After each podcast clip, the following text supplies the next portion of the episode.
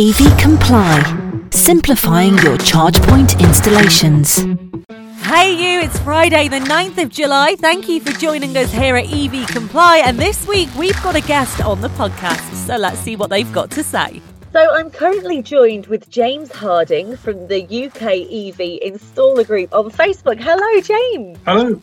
How are you? I'm really well. Thank you, Chelsea. Good. Well, thank you so much for taking your time to join us on the EV Comply podcast today. It's great to have a chat with you um, because you've got a lot going on, haven't you, really, James? So let's start with um, just a kind of brief summary of your own background in the EV industry. Well, I've been installing EV charge points for about four years. So I've made the natural transition as, a, as I'm, a, I'm a domestic electrician, been doing that for about five years, a previous career before then. There's nothing to do with this. So I've started doing that and I thought there's a good, good growing market there. I like the installations, I like the customers, I like the work. I like that it's clean and new and not crawling around in people's lofts. So um, you know, it's a nice install to do. Decent profit in the in, in the jobs. So I've made it a big part of my job. So that's how I got into it why not? Like you say, if you don't have to crawl through a loft, then why would you? Exactly.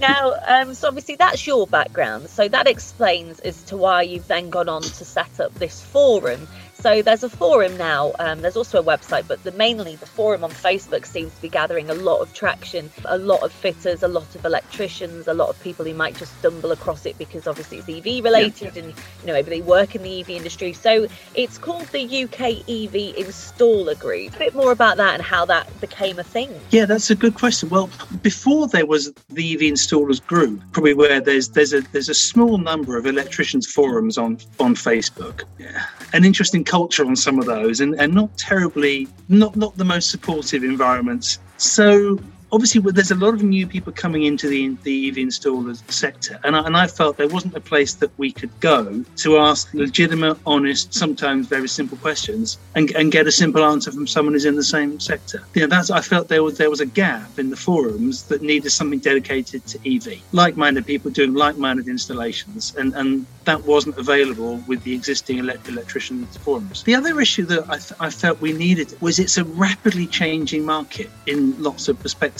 there's new charge point models coming on online all the time. The at the time that I changed it, we were just going from the 17th edition regulations to the 18th edition regulations, and there was a new section at the end dedicated to EV charge points and some new new regulations in there as well. So some of the technical elements of an install were changing. At the same time, there were new technical solutions being put into the market by not charge point manufacturers but equipment manufacturers to make our lives easier and make things more compliant. And there wasn't again a place to go to talk about that, chat about that, find out about that. So a dedicated forum was exactly the right thing to, to be able to share ideas, get some best practice. Say, you know, for example, I've got a, an install, you know, with, with this type of property, this type of charge point, this car, this RCD setup, this earthing arrangement. What do I do? Well, it's needed because it is an ever changing industry and it's an industry that nobody quite yet knows all the answers to. So I think it's yeah. good to kind of have a forum where people, you know, even if it's just to go on and say, you know, a bit of a rant, you know, I fitted X, Y, and Z today. This happened. Does this happen to anybody else? It's quite comforting, really, isn't it? Well, I wanted a place where there's a culture where you can say, I don't know how to do something. I don't get it. Now, for, for fun, try doing that on the other electricians' forums. You, you just get taken down and, and roasted and you don't get the information that you need. I make absolutely certain then and now that that's not the culture that we have on the forum. People can go and say, I'm new, I don't know how to do something, will somebody please help me? And, you know, we, we have taken people out of the group who do it the other way, but there's very little of that, which is quite quite pleasing. I think people find it quite very refreshing. Now, what's interesting, of course, once you've got a group of a few hundred people, other interested parties look to get involved. And then what I was finding was uh, representatives of manufacturers, the car manufacturers, the equipment manufacturers, the specialist technology manufacturers, and others, you know, also, oh, this is a good place to be. This is a good place to, to get involved in the chat, get involved in the conversations, be there to help people out. And, you know, obviously that's for the people that use the site for things like that. And obviously, from our perspective as EV Comply, it's been great because it's allowed people to speak quite positively about the business. And we, we mm. did a little poll up there, you know, and said, what would you recommend or what would you rather use? You know, we did come out on top with that, which is brilliant. But it's so important for the manufacturers and for the businesses like ourselves to get the feedback and who better from than the people on the ground doing the job. Yes, yeah, it's it's been it's it's helpful that way. Now, I mean, there's another interesting element that I wanted to bring up on this. When I started installing EV charge points, the customer was a slightly different animal. I think they were very much the pioneers of electric cars. They were, dare I say, nerdy, geeky types. They knew everything about the technology of the cars, the charge point, the installation know, I could do an install, and um, there's a type of customer that likes to watch, and the the EV customers were very much the type of customer that look, some of them pull up a chair and, and watch the job all day long, and they knew all about it, and, and they they they'd know where I was at the install, where I was at the testing, intimately. Now that's changed over the three or four years, and uh, it, it's not flipped because of course those people are still there, but much much more so now the customers have got a new car. They felt they would either do the right thing or they got a company car or they, they find themselves with an electric vehicle. And frankly, they don't care which charge point they get. They're not particularly interested in the technology. They know they're doing a good thing. They just want to charge the thing. So there's been a very much a change, I think, in the customer type in four years. Now, what that means for the installers is we're given a lot more choice over which model, which charge point model the customer ends up installing. And we, ne- I, I, we never had that before. Somebody would say, I want one of these, or I want one of these, or I want one of these. Now they say, just give me a charge point. So we have a lot more influence, I suppose, in, in the market. And then we'll start exercising our own judgment on which is the best, obviously, the best product for the customer and the car and the situation. But also, the installers care very much about ease of installation, compliance, cost, profit, what other attachments, gizmos, boxes, things do we need to sit alongside the charge point to make it safe and compliant? And is that hard? Is that time consuming? Is that expensive? What, what, I, what I guess I'm saying is we, we have a choice now as, as to which charge points we, we use. And I think the manufacturers know that. So increasingly, the manufacturers are, are, engaging the installer community, saying, "Look, this is this is our new model coming out.